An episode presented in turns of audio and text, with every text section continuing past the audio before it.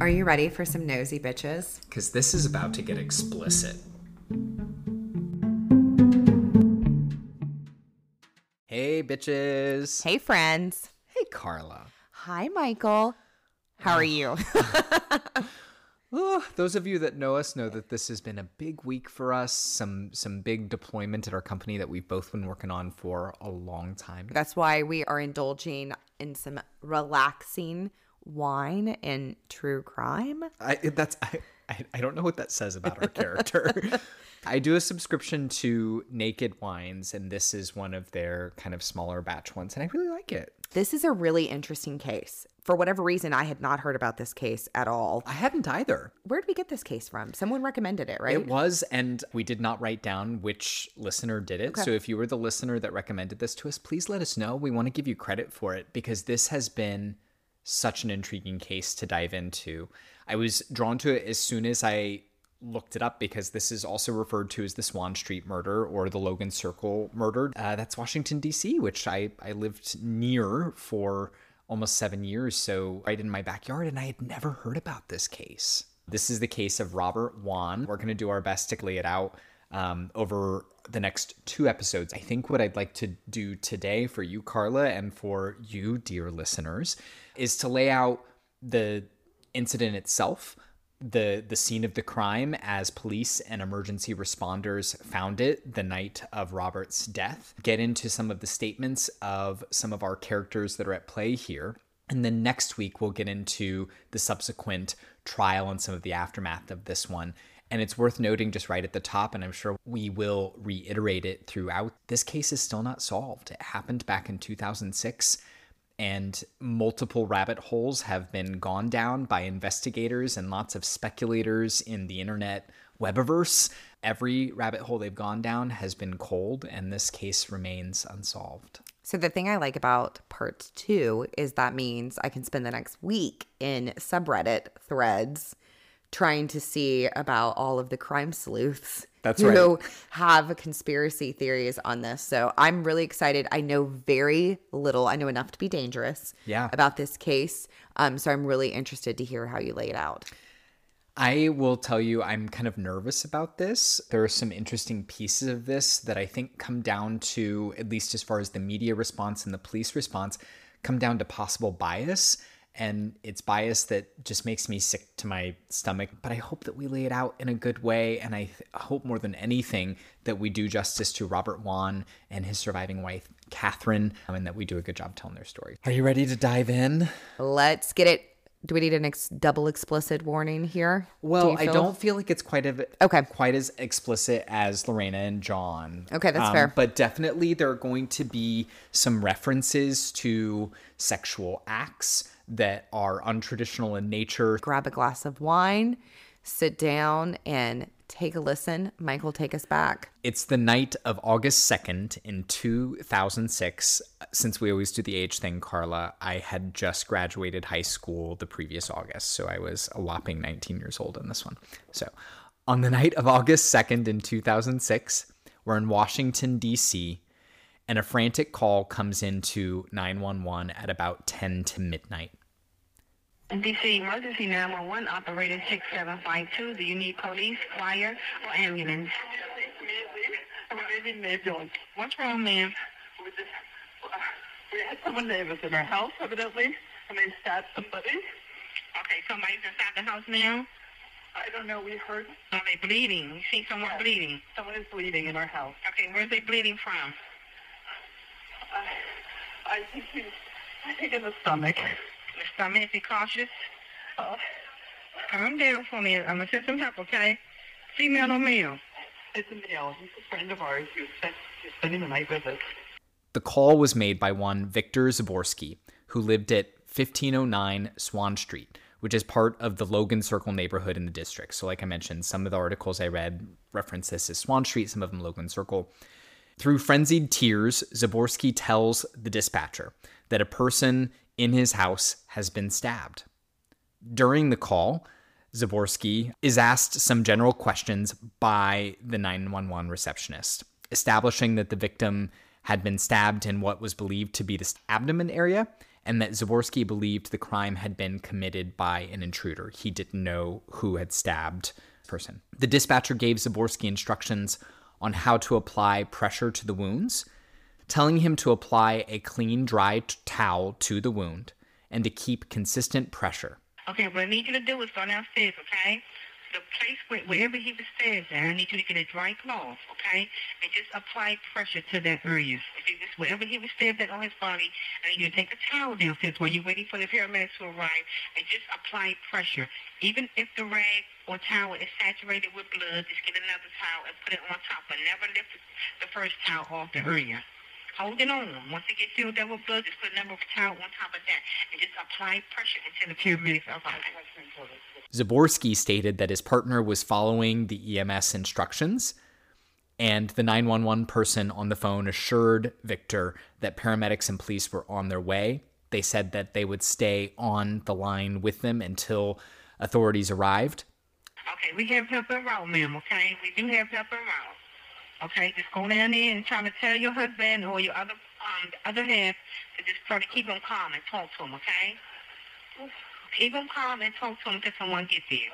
And at the same time, get a dry cloth and just hold it right there in the area. My partner's holding the. Okay, it, it, okay, and once it gets saturated with blood, tell him get another one. Go get another towel so you can apply it on top of the towel once it gets filled up with blood. And we need we need you to apply pressure on the area. He is applying pressure right Okay, just hold it there until the paramedics get there. They should be pulling up any moment. If they're already en route to your location, you don't know who did this. We have no idea who did this. EMS arrived in just over five minutes from the very beginning of the call. It is very fast. We have paramedics in row, okay? What time is it? What time is it at the moment? Uh, yes. 2354. It's 1154, ma'am. 54. Yes. I mean, I'll still in line with you. I will still in line till somebody gets here, okay? I won't hang up. We need them right now. I'm not hanging up, but we, we need help now. Okay, they en route, ma'am. Are en route. Let me know when you hear the paramedics. Can you look out the window and see if you hear them coming? I'm, I'm looking out the window and I see nothing. I see nobody. Okay, it seems like forever, but they are en route, ma'am. They're coming. Here they are. Here they are. They're there.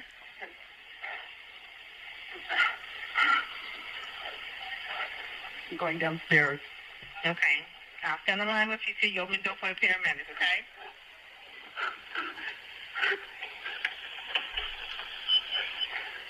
Help us. We have someone with stats. They're on our second floor. Uh, what is this? What is this? Ma'am. It's really an emergency. I mean, he's. He's hurrying.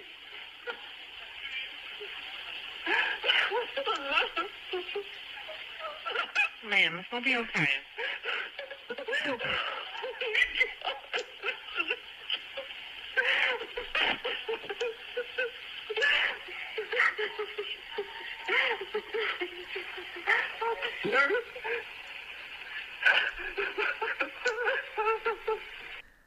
When EMS arrived, several questions almost immediately started coming up in their minds. The nature of the crime happening in such a posh neighborhood drew pretty instant suspicion from them.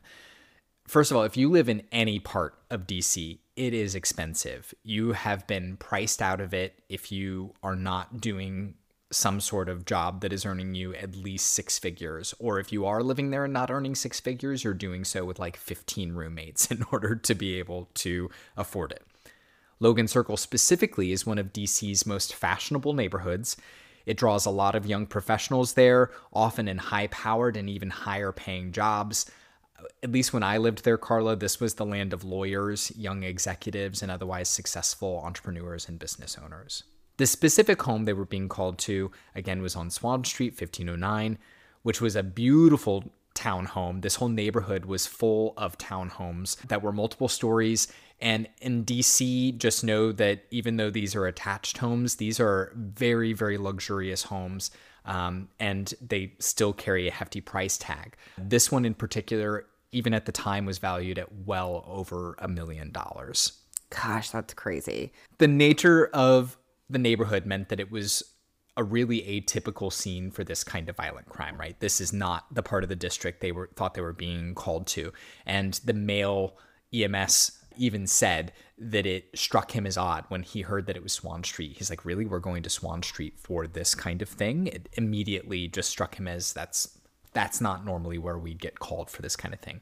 I just want to go back for a second. I'm always really critical of 911 operators because sometimes they're just not helpful. Yeah. But this 911 operator, she was super. She was amazing. Yeah. She was probably one of the best. It is really compelling. It's you hear Zaborsky, he's clearly upset. If he's acting, which is going to come into play here in just a little bit, as uh, lots of speculation swirls around this case. If he is acting, he's doing a really convincing job. He is clearly upset. He seems almost like confused because I'm sure that this was uh, just a really overwhelming event for him. When EMS arrived, they were met at the door by Victor Zaborsky, the one that originally made the 911 call. He was on his cell phone. They believe he was still on the line, of course, with 911. That corroborates yeah. with his story when they arrived. They ask him what's going on. Zaborsky seems out of it though and didn't directly answer, but they overheard him mention to whomever he was on the phone with. Again, we're assuming that's the 911 dispatcher at this point. They heard him mention a stabbing on the second floor. Important to note here that before we get into the next bit, that Zaborsky shares this house with his domestic partner, Joe Price, who is an attorney at an influential DC law firm, and with Dylan Ward. The three men would self identify as a family, saying that they were all three working toward being in a committed relationship with one another. Price and Dylan had met out on the streets of DC, going to various clubs sometime prior. Price and Zaborsky had been longtime partners, and at first Zaborsky wasn't necessarily warm to this, but after spending some time with Dylan Ward, eventually was warming up to it, and they were working toward being in kind of an equal part three way consensual relationship. Okay. With Zaborsky's reference to the second floor in mind, remember they overheard him say that to whomever he was on the phone with. Authorities went up the first flight of stairs in what was a three story uh, townhome that also had a basement. On the second floor, EMS personnel encountered Dylan Ward, who was in his bathrobe. They asked him, just like they had Zaborsky at the front door, what was going on, but Ward didn't answer him either. Instead, Dylan walked past them and back into his bedroom, which was also on the second floor. So on the second floor, you can imagine a townhome. You go up the stairs and you're kind of going to go over to the left and over to the right. So I don't know which direction this was, but went one of the directions, and there's a bedroom that's associated at the front of the house that's looking out on front on to Swann Street. So it's on the side of the house with the front door, and then a second bedroom that was facing the back of the house. Dylan Ward's bedroom was at the back of the house, so it was right across the hallway from this guest bedroom where this incident took place. Such a weird reaction to just not say anything. Like something is going down in your house. Yes. Not say anything and just walk on into your bedroom like, hey, I just pay rent here. And I will say, as I read it and listened to the podcasts and all the things on this, that struck me as weird too. And it seems like the consensus is kind of split here. Like immediately, if I'm the EMS personnel and they mention as much in uh, later reports, this is either going to feel really, really suspicious, which is kind of how they took it, or the other possibility is this person is entirely in shock. That that's fair. And I'm thinking about it, especially knowing that they're in a cohabitating relationship, the three of them, the three men. That's right. And obviously they're calling about somebody else but so I'm thinking about it in a situation. My son is at college and he shares, you know, an apartment with I think three or four other men. And, but if EMT or EMS were to come into their apartment, I could imagine one of his roommates not knowing what else is going on, walking out and being like, I don't know what's going on, and walking back to their bedrooms because they don't, even though they all live together in that apartment, like they don't cohabitate with one another. It's not like friends who are roommates. They're you know, individuals who all got put into the same apartment. So to me, that's an odd behavior, but you're right. If somebody's in shock or like just doesn't know what to say or do, silence is the answer. Remember, this is late at night too on a school night, right? Yeah. So uh, these people had been woken up. That's the other thing that crossed my mind too was trust and believe for the first 10 to 15 minutes when I am awake the world does not make sense. It is oh, a very yeah, okay. fuzzy place to yep. me. And so just like there are lots of explanations, but this struck me as odd. It also struck the EMTs as odd as they were getting into this scene. In that guest bedroom, which was really an office that had a sofa that had a pull-out bed in it, so they had that that pulled out and it again faces the front of the house overlooking the street. They found the body of one Robert Eric Wone. Robert was an attorney in DC who at the time had recently begun a new position as general counsel for Radio Free Asia. He knew Joe Price, by the way, personally. So they had met back in college. They attended William and Mary University together as they were pursuing the law degrees, and they'd been friends for years. And Wone had planned to stay that night at the townhouse weeks before. So, as part of him starting this new position at Radio Free Asia, he wanted to make sure that he got to meet some of the night shift in the area that he worked. So, this was uh, a kind of a planned session, and he had arranged to stay at their house because it was closer to his place of employment than his own home, which is all the way out in Oakton, Virginia. Which any of you that know the DC traffic and all of that shenanigans know that while that looks close on a map, during any kind of traffic, it's it's quite a ways. We'll dive a little bit more into Robert here in a bit. I think it's really important that we tell his story, but for now, I think that it's just important to note that this was who they found in that guest bedroom and that he did have a previous friendship with Joseph Price, who was one of the primary owners of this residence on Swann Street. As soon as they saw Robert, they knew, or suspected at least, that he was already dead, and beyond that, that he had been dead for some time. Robert's eyes were open, his pupils were dilated, his night guard that later we'd learn from his wife he wore every night to prevent himself from teeth grinding. Definitely part of that young person hustle there in DC as an attorney. Doesn't surprise me at all. His body appeared to have been restrained, and he had a massive stab wound in his abdomen. Joe Price was also in the room, wearing only his underwear. He was sitting on the bed, had his back to the door, and he was not applying pressure to Robert Wone's wounds nor was he otherwise touching the body in any way, which I just found significant, Karla, because Zaborsky had specifically said on the phone with the 911 dispatcher, I'll have my partner do what you're instructing me to do. Remember, you know, from that recording that we played for you all, she had said, you know, apply this pressure, put it on there, do not take it off. So they just found it, it struck them immediately as odd that he was sitting there just not touching the body at all. So here's the only thing that I'll say, and this is just my take of it, is that Victor was somewhere else. Like the way it sounded like to me is when Victor called 911, it was as though Price had said, "Hey, go call 911." That like, did happen. We learned yeah, that from later like, don't, statements. Don't come in here. Co- go call 911. I imagine if the body looked like it looked when EMS came in. Yep. Joe Price already knew that he was dead. And I imagine thinking if I were to find one of my friends, so if I were to come into a room and find one of you guys dead, there c- clearly you didn't die from something that looked self inflicted. So I immediately would be like, no one come in here. Go call 911 and I'm not touching anything. Like, I don't even, even if you told me, like, do mouth, like, I'm not going to do any of that. I already know that the person has passed. So, like, for whatever that's worth, because I don't know what happened, but I would imagine that that's kind of the reaction that even though the 911 operator was like, "Oh, do all of this if you already know the person's dead."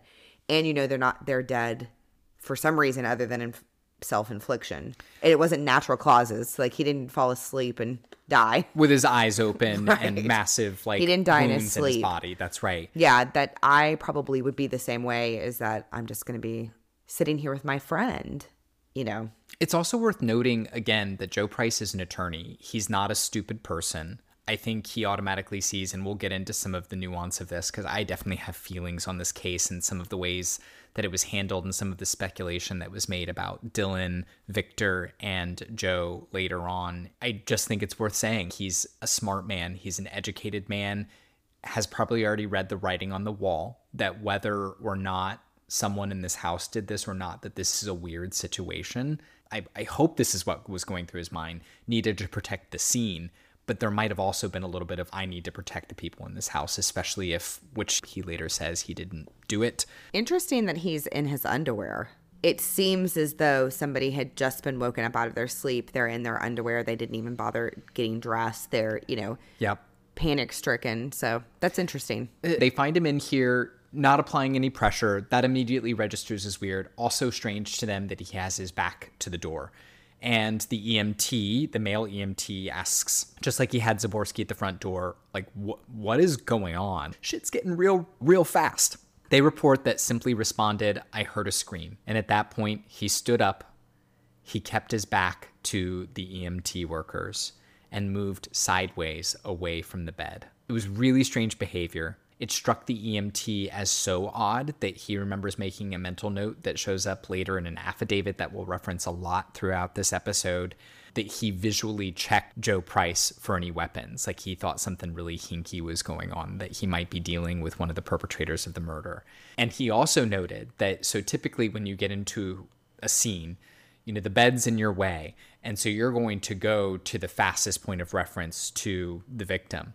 But he made the specific choice after Joe Price had moved away and toward the door to go around the other side of the bed so that while he was examining the body, he could keep eyes on Joseph Price. Oh, so he was very suspicious. Something was going on in his head that he was just like, why is this person acting like this? They weren't taking any action to like save this person from what they could see. There was no evidence of that. And then like awkwardly sidesteps like i'm trying to imagine karla how weird that would actually be. Imagine you're an emt and someone stands up doesn't even look at you refuses to kind of talk about the situation. And when they walk away from it instead of doing the logical thing which would be to turn around and walk out the door front facing they're crap walking it sideways away from the bed. As you're describing it, I'm trying to think in my head. I guess to me, this is a very smart individual who is a law professional, right? Yeah. And so they're supposed to approach things in a very non emotional, very factual driven. And so he's probably kind of an overdrive, I would imagine. Yeah.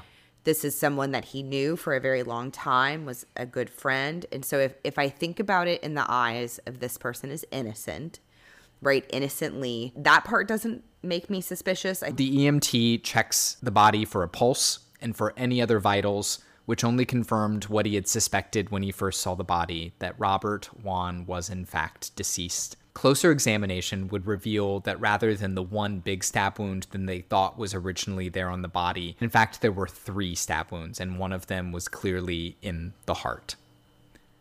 As awful as this scene sounds, and it is awful, one of the most shocking things first responders noticed was that there was almost no blood at the scene.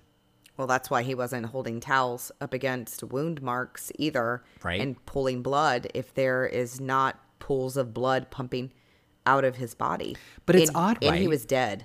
the the scene was nearly pristine with only so the only blood found in this whole scene was a small amount on a knife that was on the nightstand a small amount on a towel and a few drops that were on the bed linens just really really odd the towel by the way was the one that zaborsky had claimed was used by joe price to apply pressure to the wound just like the emt had told him to do the um sorry the dispatcher rather when Yeah. he was on the phone all of it was strange. The the body, the bed, the room, everything was too clean. It immediately struck EMTs as odd.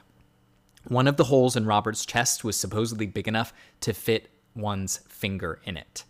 But somehow we're supposed to believe that the bed was almost entirely free of blood. There were only two small spots.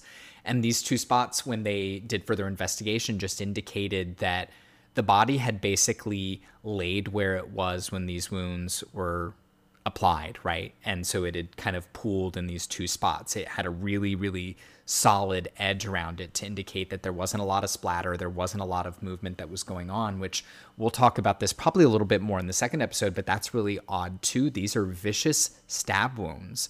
And so typically if you're dealing with that kind of violent crime, there's some fight back. You're not going to be in a situation where there are only going to be two small pools of blood like you're you're trying to fight for your life blood should have been everywhere wasn't on the floor and here's some other weird shit the bedding on the bed was beyond the fact that it was nearly blood free, it was pristine. It was almost like the bed had been made.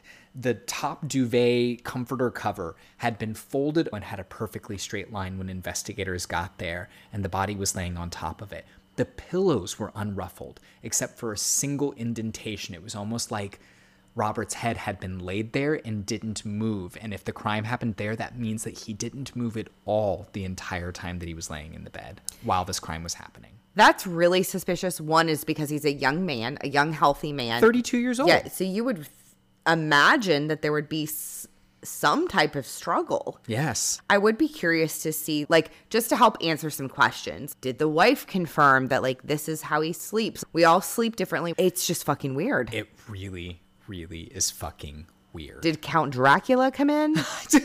I, I just need to know. I want to suck your blood. All joking aside, this is striking the EMTs as just impossibly strange. It doesn't make sense.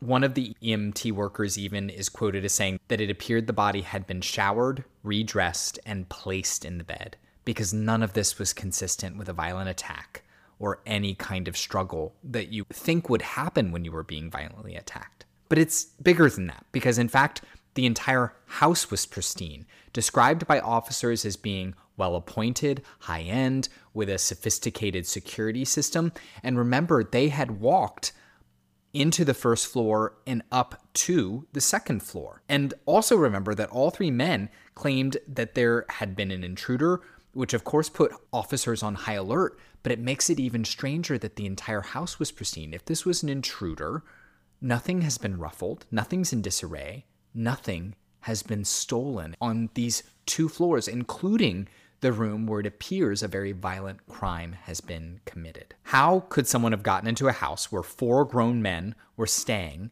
and no one was the wiser? Because remember, Zaborsky is saying on the 911 call, and all three living men in this situation would later claim that too, that this was some unknown and unseen intruder that got into the house. But how does that happen? Even stranger to officers was that there was a staircase that led from the first floor to the second floor. These were wooden stairs and they were uncarpeted. They were very creaky. Like you ain't getting up and down these stairs without hearing it if you're at all conscious and awake. The home had locks on all the doors that were in working order. It had a large fence. This was a seven foot security fence that wrapped all the way around the property, Karla, and it was in good working order. The gate to the residence to get in that fence was locked. A top to bottom review by the authorities said that there were no signs of forced entry at any of the doors, any of the windows, any of the entry points to this home. So it is really weird again because like three grown men and you know maybe maybe Four. okay Four. and he didn't alert. I mean, so either this is like got the best walls that we've ever heard of in construction. I have such a small house, so Yeah. like you can hear every single step. But clearly, my house is not that well built as maybe this home might be. But I don't know, even that, unless, and I guess because the other thing that it makes it weird to me is anytime I hear a suspicious noise, I'm immediately like, who's murdering my whole family?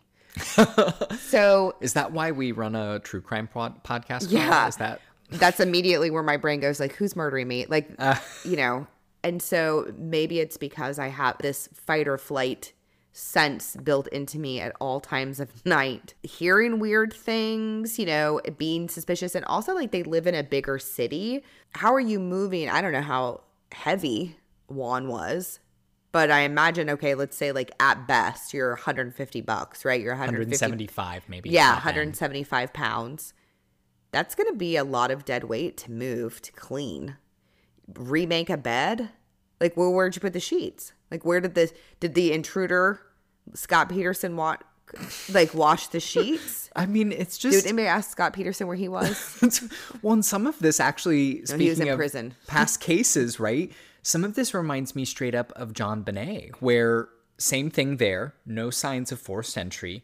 But I also wonder if this could have potentially, we mentioned this in the JonBenét case, was this a symptom of too much sense of security? I live in this super nice neighborhood, Okay, a very wealthy neighborhood. I've got a security fence, I have a security system, my doors and windows are locked, like everything's good. Like what you talk about, I'm completely safe here. So I wonder if that was part of what could have led to any complacency that would have allowed an intruder to come in. I, I just don't know.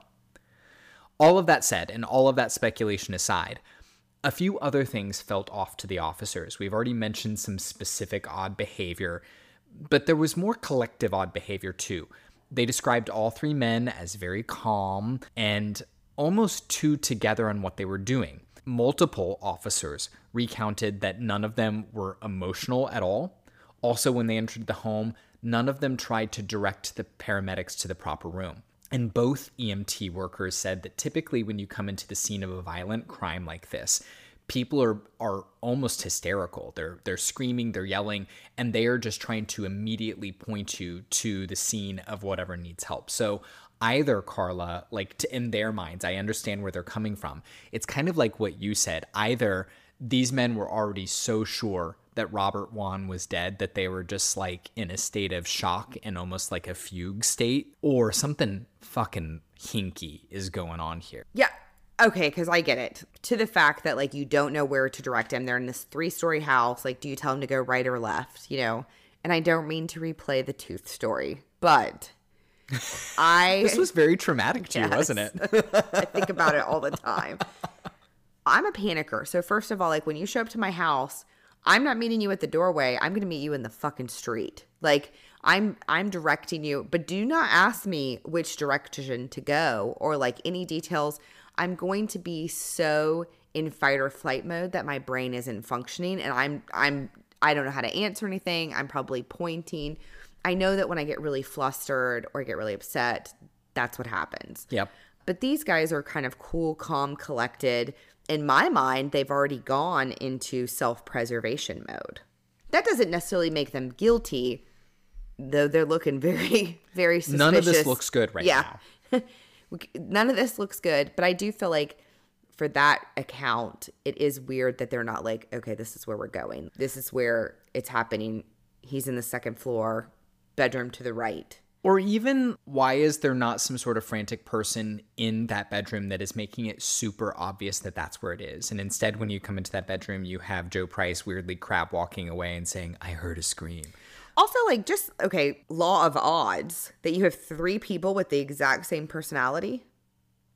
I, it just, Like, if someone came in this house right now, me and you would react totally different, right? Like, you would get re- different reactions from us. And so, you know, I would, three people acting the exact same way t- to me is strange. and they kept using phrases that led officers to believe that maybe they had talked about things before EMTs arrived there. Things like we saw, we heard, suggesting to EMTs and later to officers this feels maybe a little coordinated. It definitely doesn't feel like we are getting three individual accounts of what's going on here. In fact, when police arrived, and this was after an initial intervention by the EMT professionals, right? They're coming in trying to save a life, but police were also dispatched at that point. They found all three men together in the living room. This is on the first floor, wearing really nice, clean white robes. The affidavit actually described them as crisp. The official affidavit also said that it appeared as if they had just showered. And Joe Price seemed to be doing the talking for all three of the residents. Well, he's a lawyer, right? So I and to your point, I think that the three men understood very much the speculation that was about to come their way. There is a straight married lawyer that is staying in the house of three gay men that claim to be in a consensual relationship together, claim to be in a family. If what we're thinking is true and that Joe Price is a smart man, I think he smell exactly the doo-doo that had just been dropped Yep. and understood that there needed to be a concerted effort forward. To me, that doesn't necessarily mean guilt. It could mean that. It could also mean he just understood he needed to protect himself and protect these other people that he loved. E- even if you're innocent at this point, and I, I guess I see this all the time with crimes, both innocent and guilty, is that at some point there's nothing you can do for this person who's already passed. That's right. That that moment is gone. They're they're gone. What you can do though is in the moment and make sure you don't spend 20 years behind bars for something you didn't do. That's right. All of this strikes police as very odd. They transport them to the violent crimes branch at the Metropolitan Police Department in the early hours of August 3rd in 2006. And because they were feeling weird about what they were getting from them collectively, they interviewed all three of them separately. As they should. They That's should right. do that. Separate Good police them. work. That's Yep. right. What I will say is that all of them relayed very similar accounts, even when they were separated, of the evening leading up to that murder. And so that I don't miss details here, they re- put like a summary of that night into the official affidavit that was filed by authorities. And I'm going to read directly from that affidavit. By way of background, and all according to multiple witnesses, both Price and Mr. Wone were William and Mary University graduates. The two had met and become friendly with one another during their time at William and Mary. Indeed, the two men had developed a close friendship. In the years since graduating William and Mary, the two men stayed in fairly close contact and socialized together on occasion. Mr. Wone had recently started a new job as general counsel for Radio Free Asia, located at 2025 M Street, Northwest Washington, D.C. Mr. Wone intended to stay at work late on the evening of August 2nd, 2006, so that he could meet the night shift workers at Radio Free Asia. Accordingly, he had arranged to spend the night at Price's Swann Street home, which was not far from Mr. Wone's new place of employment. Mr. Wone had never spent the night at Price's home. Mr. Wone had previously informed his wife that he would be spending the night at Joe Price's house. According to Price, Zaborsky, and Ward, Robert Wone was exclusively heterosexual, and none of the three had any sexual relationship with Mr. Wone. According to the statements given to the police on August 3, 2006, by Price, Zaborsky, and Ward, Mr. Wone arrived at the Swann Street residence about 10:30 p.m. on August 2nd. Mr. Wone, Price, and Ward shared a glass of water in the kitchen, and then they all retired for the night. Mr. Wone took a shower and then went to sleep on the pull out couch located in Price's second floor office that also served as a guest room. Ward was asleep in his second floor bedroom, and Price and Zaborsky went to bed in their third floor bedroom. According to Price and Zaborsky, sometime after falling asleep, they were awakened by a security chime that would ring anytime any door of the residence was opened. According to the residents, the security system was not engaged at the time. According to Price, he didn't pay any attention to the chime as he thought it might just be the basement apartment tenant arriving home. According to Price and Zaborsky, they then heard a series of three grunts that alerted their suspicion. They then left their bedroom, went to the second floor of the residence, directly to the room in which Mr. Wone was located, and reportedly saw Mr. Wone lying in the bed having been stabbed. Price and Zaborsky also indicated that it was at this time they saw Ward emerge from the second floor bedroom for the first time. The three occupants all reported seeing no one else in the residence at the time, hearing no one running down the uncarpeted wooden hallway or the stairs from the second floor guest room to the first floor, or otherwise fleeing the house. Seeing nothing out of order in the residence or anything missing from the residence, and not hearing a second door chime that would have sounded had someone opened a door to leave the residence after the murder. In their interviews, the three uniformly maintained that the killer must have been an unknown and unseen intruder in the residence. Okay. okay.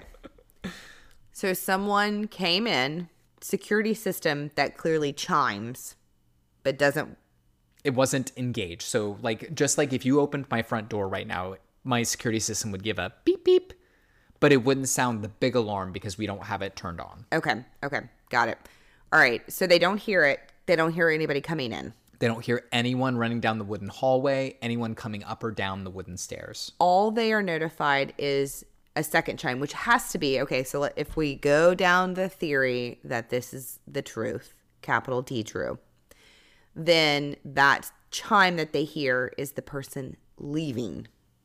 But they didn't hear the three grunts until after they heard the chime. Okay, so that's what I'm thinking. Because the other thing is, They think might have been correlated with the three stab wounds for whatever it's yeah, worth. but my thing is, if they're grunting, that means they're still breathing, right? Like if you're hearing grunts because somebody's being stabbed, or even a reaction to have been stabbed, you're breathing. And guess what breathing does?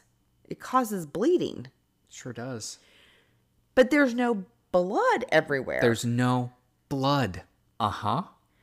I don't I don't even know what to I mean, it's. I'm just, really glad you didn't tell this story on Halloween. I might have stayed the night. Later examination of the body would reveal that there were additionally some puncture marks found in his chest, his neck, and his foot. Officers suspected at the time, and this was later confirmed with forensic evidence, that Robert had been sexually assaulted. But as if none of this had been weird enough, Karla. Oh my God, I can't even. The semen that was found in, inside, and around his body was his own. Oh, I think I have it. I think I figured it out. He sexually assaulted himself and stabbed himself three times. And because he was such a neat and orderly guy, he cleaned himself he up. cleaned up after himself. I mean, that must have been I, what the fuck? a five inch knife that they later realized was from the kitchen was also in the room, along with a towel. But it's worth noting that neither of these had a large amount of blood on it. They described the biggest spot of blood on the towel was like a two and a half by three inch spot, which, by the way, is still significant. I mean, that that is a big cut. But when you have three major incisions on a body, one of which they later identified was in the lung, one was in the upper abdomen, and one was in the heart. There is no way, there is no possible way that that accounts for even a fraction of the blood that should have been at the scene if this was, in fact, the scene of the murder. So, because of the puncture wounds, do we have any listeners that are an ME? Because what I would want to know is could there be something injected that would have stopped the heart? And the stab wounds were almost overkill at that moment moment, right? Because you've you've stopped the heart from beating. Like if you think, okay, like there's some crazy person who has come into this home to do this ritual killing. They've stopped the heart. They were able to stab him three times and not create this huge blood scene. Like that's what I wonder. Like, is there something that you could have put inside him that would have created less of a crime scene? Because it's really hard to get behind this intruder cleaning up an entire crime scene with three other people in the home. Unless None they really just didn't give up. Right, unless unless they went to bed and they were like, I'm not worried about whatever noise is happening outside of my bedroom door. You do you. And I guess that that, that comes to again, like they all have a relationship with one another. That's what I would imagine people living in an apartment who don't know each other and they all have like their own little space. And okay, I'm not going to be worried about the loud noises I'm hearing from next door. Like you do you, boo.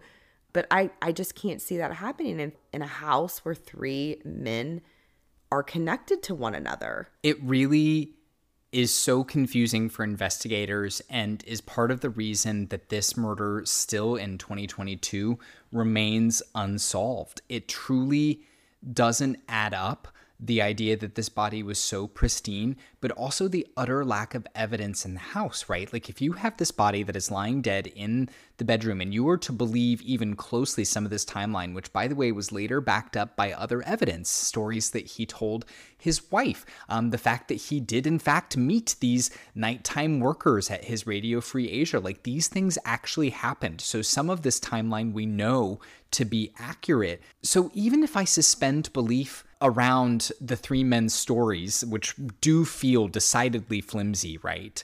The idea that this kind of violent crime happened starting sometime after 10:30 p.m. after Robert Wone had already arrived at the house and that he had been violently murdered after following your theory and it was one of investigators as well, Karla, after having been drugged. So you are drugged, sexually assaulted, by yourself. Have well, or at least at the very least, after some sort of weird, maybe to I like the word you use, maybe ritual act, you have your own semen inserted into your body, and then you're murdered, completely cleaned up, and we mean completely cleaned up to the point where there is a very small amount of blood that is in the room where all of this supposedly took place, and no obvious blood or signs of struggle anywhere else, not only inside the residence, but outside within that seven foot security fence that they have there. Like, what the fuck happened here?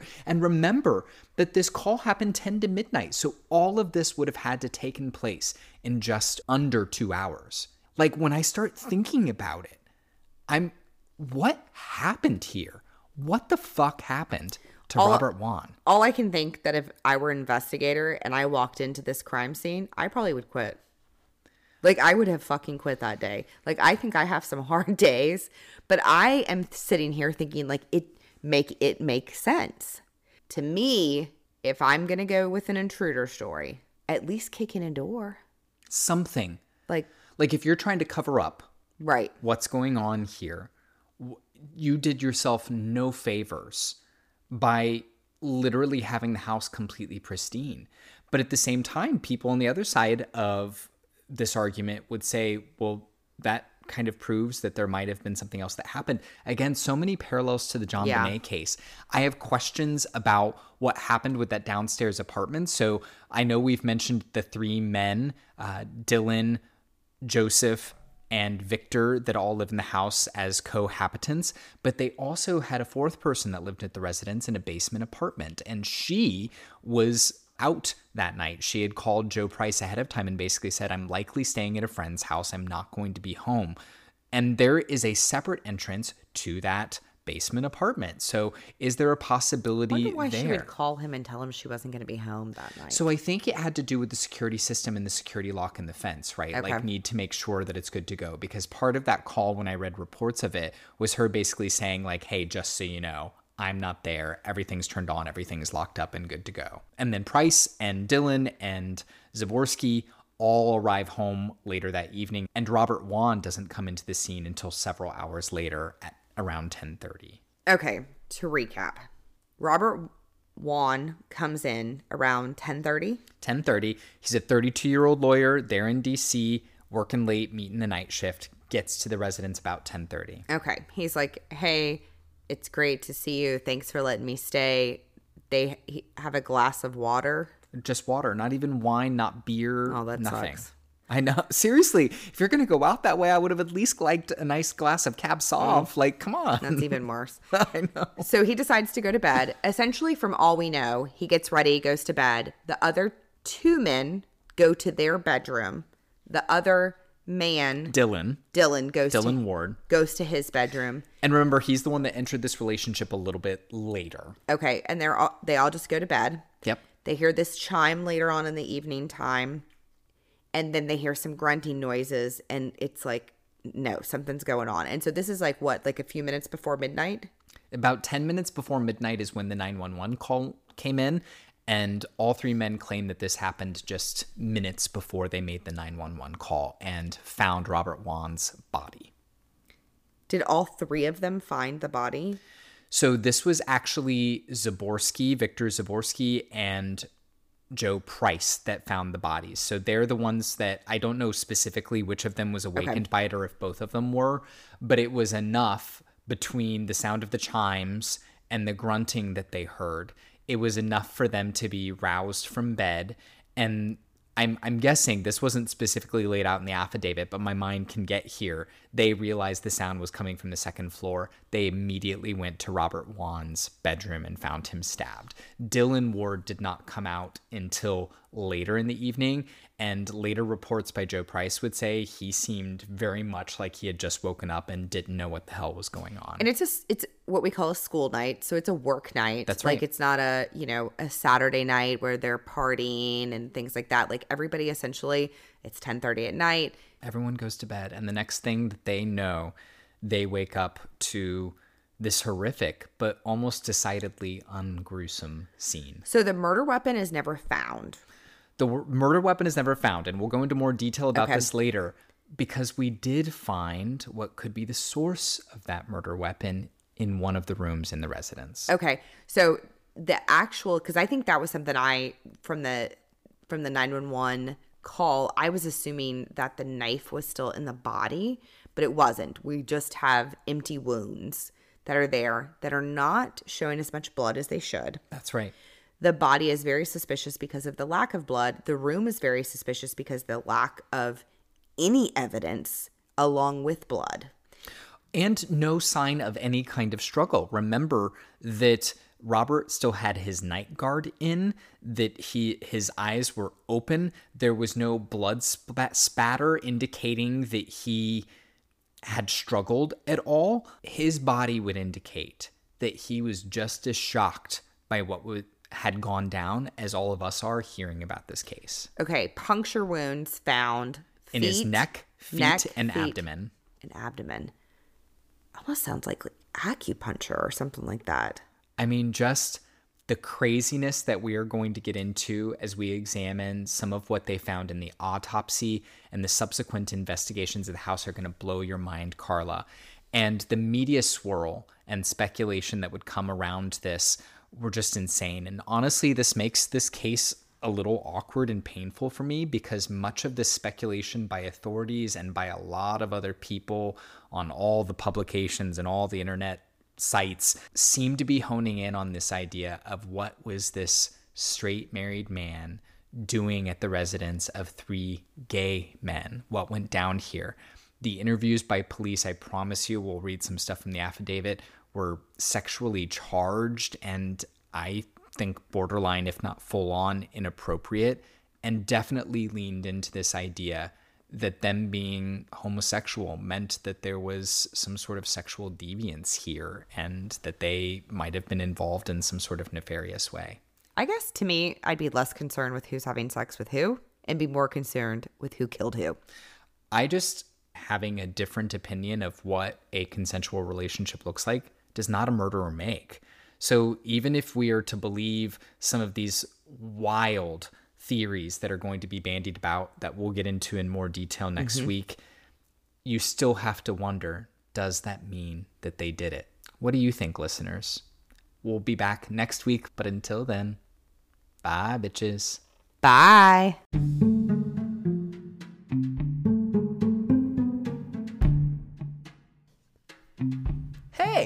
You made it to the end of the podcast. Thanks so much for hanging out with us.